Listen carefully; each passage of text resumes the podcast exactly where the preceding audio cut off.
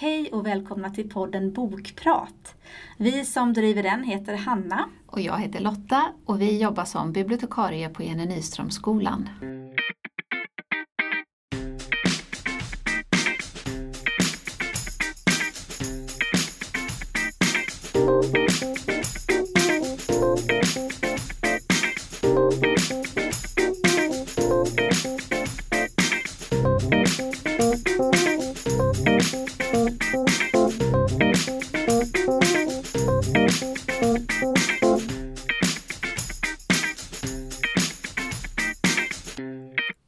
Hej och välkomna till podden. Hej!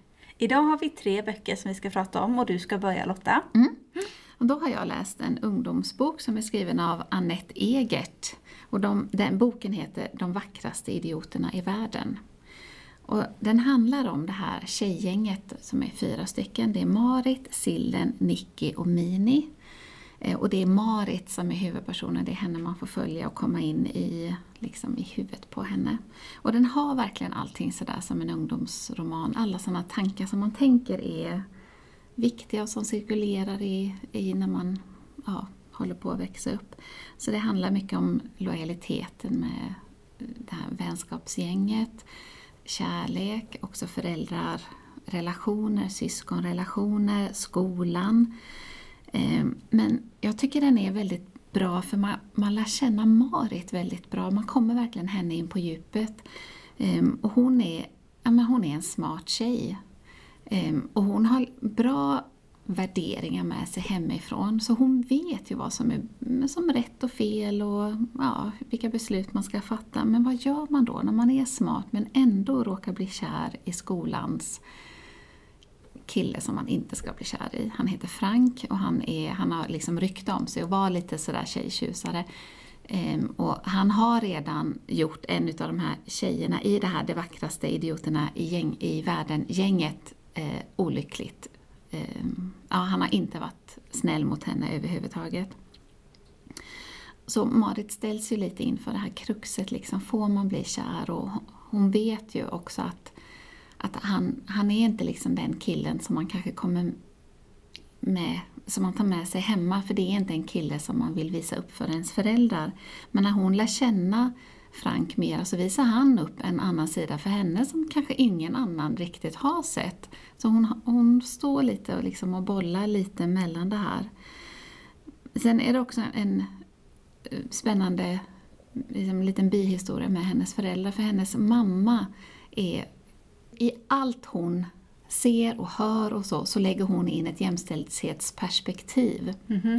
Så vad man än säger hemma vid köksbordet så drups kommer det ett sådär drut, drut, drut. Och, och Marit är lite rädd, alltså hon håller ju med sin mamma och det, alla håller ju med familjen, det är liksom en bra familj och sådär. Men hon, jag tror hon är lite Dels så ger det ju ett lite dåligt samvete, hon vet det här och ändå blir hon kär i Frank då till exempel. Och, ja. Eh, Och sen är hon också lite rädd för att hennes pappa helt enkelt ska tröttna på att han inte kan göra någonting hemma. Utan han kan inte sätta sig och se en ishockeymatch på TV när det är, vad säger man, kill ishockey. Ja, Utan att ja. få liksom så här, ja men tittar du lika mycket på när tjejer spelar ishockey? Du, du, hela tiden så här. Så Marit har också lite det där att eh, hon är lite rädd att pappan helt enkelt ska tröttna på mammans så här eviga... Mm. Men den kanske, om man är ung och läser den så kanske man inte alls fastnar just för den. Även om, om jag gjorde det lite i boken, då tror jag man, man fastnar i, i Marits tankar. Och hon kallar det själv för eh, att de- fastnar i hennes flugpapper, kallar hon hennes tankar. Okej, Att det är som här som flugor bara- fastnar. Ja. Du vet på såna här, det brukar ju vara såna här klistriga spiraler som man hänger upp i taket på sommaren. Lite den får man liksom att det poppar upp tankar, så, ah nu fastnar den i flugpappret igen. eh, och, och alla hennes tankar med kärlek och vänskap och eh, fester och alkohol och, och ja, och vad gör man? Hur, hur, hur, ja, hur långt ska man vara lojal mot sina vänner när man också är kär i en, en kille? Ehm, jag tror att Marit går i nian och den här Frank går i tvåan på gymnasiet. Så jag skulle kanske tänka mig att den här boken passar bäst om man kanske går sådär nian, ettan, kanske tvåan på gymnasiet. Eh, Den är ganska lättläst, det är korta kapitel och det är mycket dialog i boken. Eh, Men en, ja, men en, en bra ungdomsbok. Mm. Det känns ju som att det är rätt så många sådana där saker som man kan känna igen sig i. Mm. Att, ja, men vi har väl alla kanske känt att man är lite dragen till någon som man egentligen förnuftigt sett vet inte är så bra för en men man Ja. kan ändå dras till den personen. Ja.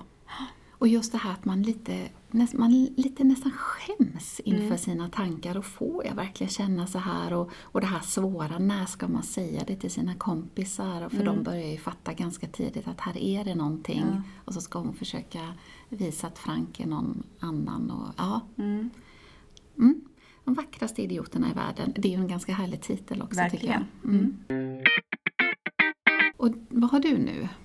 Jag har med mig eh, något helt annat. Eh, den här blev jag väldigt nyfiken på när jag såg den för att den heter då 2020 en framtidsoptimistisk roman. Och det är kanske inte det man tänker på när man tänker på 2020. Det var inte det året då vi sprudlade av framtidsoptimism. Men den här boken eh, gör ju i alla fall anspråket på att vara framtidsoptimistisk. Det man ska tänka på med denna är att det är en satir. Och det behöver man liksom ha med sig när man läser den. Och jag, när jag började läsa den här så kom jag att tänka på första gången som jag läste en satirisk text. Och det var på gymnasiet, när jag gick på gymnasiet. Då läste vi en text som jag tror är rätt så vanligt att man läser på gymnasiet. Det var Eh, en kort text av en 1700-talsförfattare som heter Jonathan Swift. Och han är rätt så känd, kanske främst känd för att ha skrivit den här satirromanen Gullivers resor. Men han skriver också kortare satiriska texter. Eh, och jag vet när jag läste den där boken om, som då, den där texten som gick ut på att han försökte kritisera samhället eh, genom att det handlade om att fattiga kunde äta sina, Sina små barn. sina små Ja. barn istället för att köpa dyra kalkoner och kycklingar och allt vad det var. Och jag vet att jag läste den där texten och tyckte den var så bizarr och ab abnormt. Liksom, den var ja, usch, grotesk tyckte jag. Eh, och jag liksom, i det läget lärde jag mig hur man skulle, eller ja, jag fick väl upp ögonen för hur man skulle läsa en satir, att man inte ska ta saker och ting bokstavligt. Och att man ska försöka se den här uppskruvade hemskheten som något slags humoristiskt sätt att kritisera någonting på. Men det är klart, det var ju inte alla som gjorde när, när Swifts text kom ut. Nej. Man såg, det var ju inte alla som fattade att, den, att det var en satir. Nej. Hur är det när man läser den boken? Ja, och det är ju det lite grann att man kanske ska veta från början att det är en satir för att man verkligen ska kunna uppskatta boken. Eh, för annars, om man inte läser den som en satir så är det ju definitivt inte någon rolig bok, tänker jag. Den börjar med, det handlar om en kille som heter Panter. Och han föds år 2020, så vi befinner oss ju i, under hans uppväxt så är det ju då eh, ett antal år framåt i tiden. Han befinner sig i någon slags Stockholmsförort, bor rätt så fattigt med sin äldst, äldre syster och deras mamma. De har olika pappor förstår man. Och det är väldigt fattigt, mamman är rätt så grovt alkoholiserad. Eh, och man förstår att systern som bara är, om hon kanske är 13-14 år, hon eh, ja, men, mer eller mindre säljer sex i lägenheten och att det är rätt så misär. Eh, och om man inte ser den satiriska delen av detta så är det ju verkligen bara eländigt och fruktansvärt. Och man kan tänka att men ska det här vara en optimistisk bok och folk säger att den är rolig, det förstår man ju inte alls då. Eh, men ser man det satiriska så blir det ju då på något vis, ja konstigt nog, lite tillspetsat. Och det finns hela tiden små element i den som är roliga. Som man, åtminstone om man, om man ser dem så ser man ju att det här är ju en komik. Eh, och det börjar faktiskt i början, för att vi börjar i med en, eh, en epilog. Och en epilog är ju någonting som kommer efter en historia, alltså någonting som ett efterord. Men det är det vi börjar med. Och då befinner sig den här Panter, då är han vuxen och då befinner han sig inför rätta i, i Haagtribunalen, alltså den här Europadomstolen. Men den befinner sig inte längre i Haag för den har blivit flyttad på grund av översvämningar och sånt så kan det inte vara i Haag längre utan nu är de i Teheran. Men det kallas fortfarande för Haagtribunalen. Eh, och där befinner han sig inför rätta för någon typ av brott mot mänskligheten så han riskerar dödsstraff. Eh, och det här är liksom hans text eller hans försvarstal då, det här efterordet. Och där ser man att han, han gör hänvisningar till, eh, menar han på en av de eh, stora som satte stopp för eh, apartheidregimen i Sydafrika. Men så fel citerar han liksom, eller han, han säger att det är en helt annan person som gjorde det. Och det som är så komiskt, för nu, nu bläddrar jag lite grann då. Då säger han så här att det är så viktigt att eh, vara rätt informerad och ha rätt fakta. Eh, är man felinformerad eller okunnig är man försvarslös inför världen, skriver han. Och efter det så säger han då att den här människan som eh, besegrade apartheid, det var Malcolm X. Aha. Vilket ju inte stämmer alls, för Malcolm X eh, är ju amerikan. Mm. Eller var. Eh, så att det blir som första, det här lilla humoristiska, att, man, att han gör ett så grovt faktafel när han då precis har haft värsta talet om att man måste vara rätt informerad. Ja. Så det där små humoristiska saker. Känns det som att man måste saker. vara lite allmänbildad för att förstå humorn i boken? Eller för jag, att förstå det satiriska inslaget? Jag tror nog att desto mer samhällsbevandrad och så man är, desto mer får man ut av mm. boken. Mm. Men jag gör inte så mycket anspråk på att vara sådär jätte politiskt eller samhällsinsatt. Jag tyckte ändå att det var roligt att läsa den. Eh, det, till exempel finns det som ett, ett litet inslag om hur han pratar om att möten är så viktigt. För han, den här killen Panter, han han tar sig ur den här misären eh, från sin barndom. Eh, under ett tag, under sin unga vuxendom eller vad man ska säga, så är han utliggare eller en, hemlös. Men sen lyckas han slå sig in på ett liten, en liten nisch. Och det är då att hjälpa människor som har klimatångest att bli av med sin klimatångest. För Panter menar att ska vi lösa klimatfrågan, då måste vi få folk att konsumera och bidra till kapitalismen. Okej. Okay. och det är kanske inte det man tänker är lösningen på klimatkrisen, men den här boken är det det. Och han hjälper då folk att komma över sin klimatångest så att de börjar konsumera igen och det kommer generera då till en bättre ekonomi som kan lösa klimatfrågan. Så det, det är ju lite... Det den är, är twistad. Definitivt humoristiskt twistad. Men det är i alla fall hans, hans mål, han blir någon slags klimathjälte. Eh, och i det så resonerar han mycket då kring ja, saker. Och en sak han resonerar kring är vikten av möten mellan människor. Och då har han någon slags tanke om hur det gick till när Al-Qaida planerade dådet på World Trade Center 11 september 2001.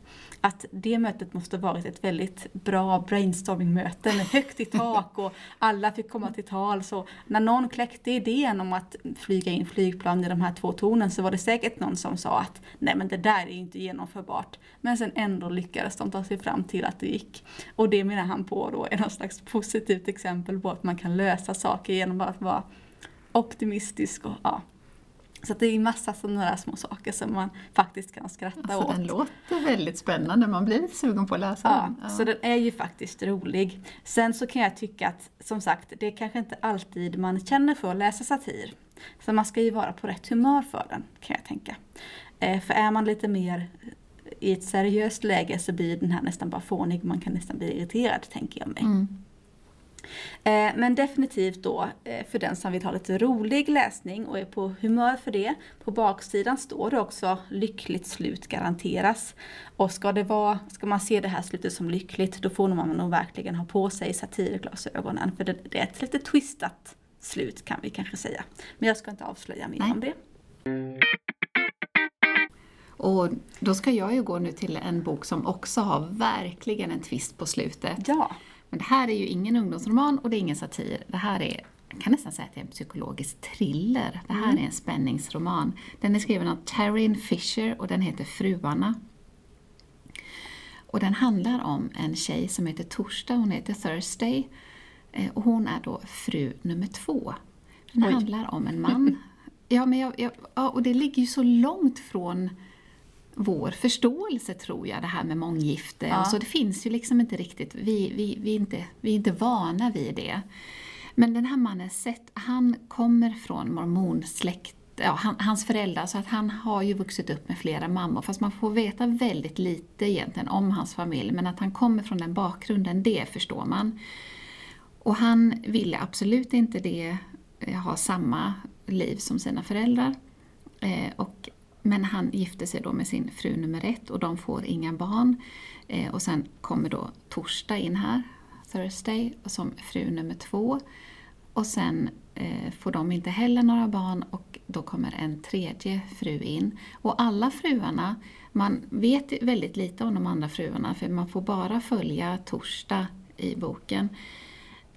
Men usch, det, det, är så dumt, för ja, det, det är så här värld som man inte... Hur, hur, kan man gå med på det, tänker man ju som mm. modern och hon är sjuksköterska, så jag menar det, hon är välutbildad, hon har ett bra jobb, hon försörjer sig själv. Allting pekar ju på att hon också förståndsmässigt fattar att det här är lite koko. Mm. För han, den här mannen då åker runt till de här fruarna, så att torsdag är då torsdagens dag. Så att han åker till henne på torsdagar. Men och sen så finns det måndag. Heter hon det på grund av att Nej, kan säga inte så mycket. Nej, Nej det, det får du läsa okay. så får du se. Ja, det känns ju hemskt, man blir döpt efter den dagen som ens ja. man kommer till en. ja, men jag, jag vet, den, den är väldigt tvistad. Men det är nästan som att man åker in i en film när man läser bok. Man kan riktigt se filmen framför sig. Det blir nog en film av det här kan jag tänka mig så småningom. För den är verkligen uppbyggd som en liksom, filmintrig. Eh, men hon vet ju om då att det finns tre fruar, men hon vet ingenting om dem överhuvudtaget. Och den här mannen avslöjar ingenting.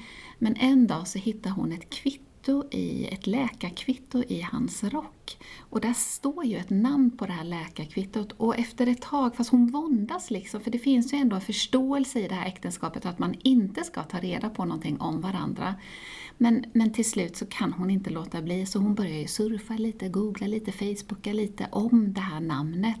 Och så lär hon sig lite mer. Hon kan till slut inte hålla sig så hon åker också hem till den här Monday.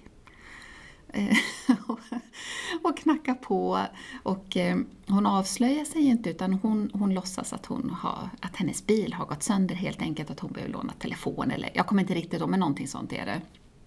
Men de, de bygger upp någon liten vänskapsrelation där i alla fall. Och en dag när hon är hos Monday så ser hon att eh, kvinnan har blåmärke på sina armar. Och, och någonting i sitt ansikte också. Och hon ser glasskärvor på hallgolvet. Eh, och då, ja, hon får den här krypande känslan, för det är inte alls den mannen som hon är gift med. Han är ju liksom hjälten som kommer in och han är snygg, han är trevlig, han är vältalig och och sådär. Men, men det sätter sig någonstans i henne, liksom, vad är det här? Och hon börjar spåna mer och mer. Och nu tror du kanske att det är det här som kommer bli boken. Men så, drups, så vänds tvisten till igen. För vad är det egentligen som händer? Vad är det någonting i henne? Är det världen? Är det han? Eller någonting? Så när man kommer, alltså jag kan nästan inte säga mer för att avslöja boken. Oj. Men den får värsta tvisten en bit in i boken. Och man får läsa, ja, nästan mot slutet där, där man inser att det här är någonting helt annat. Okej, vad spännande.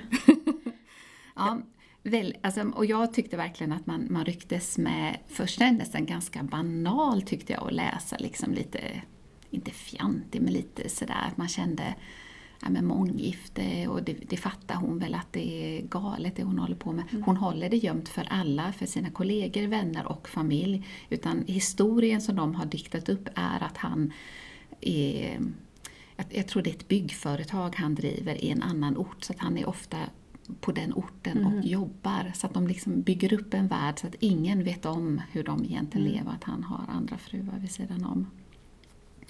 Eh, men just den här ja, självhatet, förnekelsen blir liksom, ju längre in i boken man kommer desto mer mm. ja, rycks man med i historien. Det låter väldigt spännande. Ja. Jag kommer nästan att tänka på den här, eh, den blev ju faktiskt film sen, eh, Gone Girl. Ja, har du läst men jag den? har inte sett filmen men jag har läst boken. För där är också en väldigt twist ungefär mitt i boken ja. som gör att hel, allt bara vänds upp och ner. Ja. Och det gillade jag verkligen i den. Så det här låter ju som att man Men jag, om jag hade samma känsla när jag läste den boken. För alla då, det var ju jättemånga som läste den när den kom ut och man pratade om den. Och så började jag läsa den och så först bara mm, mm. sådär och sen bara så åkte mm. man ju in i boken. Det är ganska härligt när man får ja. den där känslan av att oj, vad är det här och Precis. vem är det egentligen som. Har eh, ja, huvudet med sig, eller vad Ja, man ska säga. precis. Ja, Så gillade man den så kanske man gillar den här. det skulle jag nog absolut säga. Mm. Spännande. Bra tips. Så tre boktips får ni med er idag. Både lite ungdom och lite roligheter och psykologisk Ja. spänning. Trevlig läsning. Tills nästa gång. Hej då! Hej då!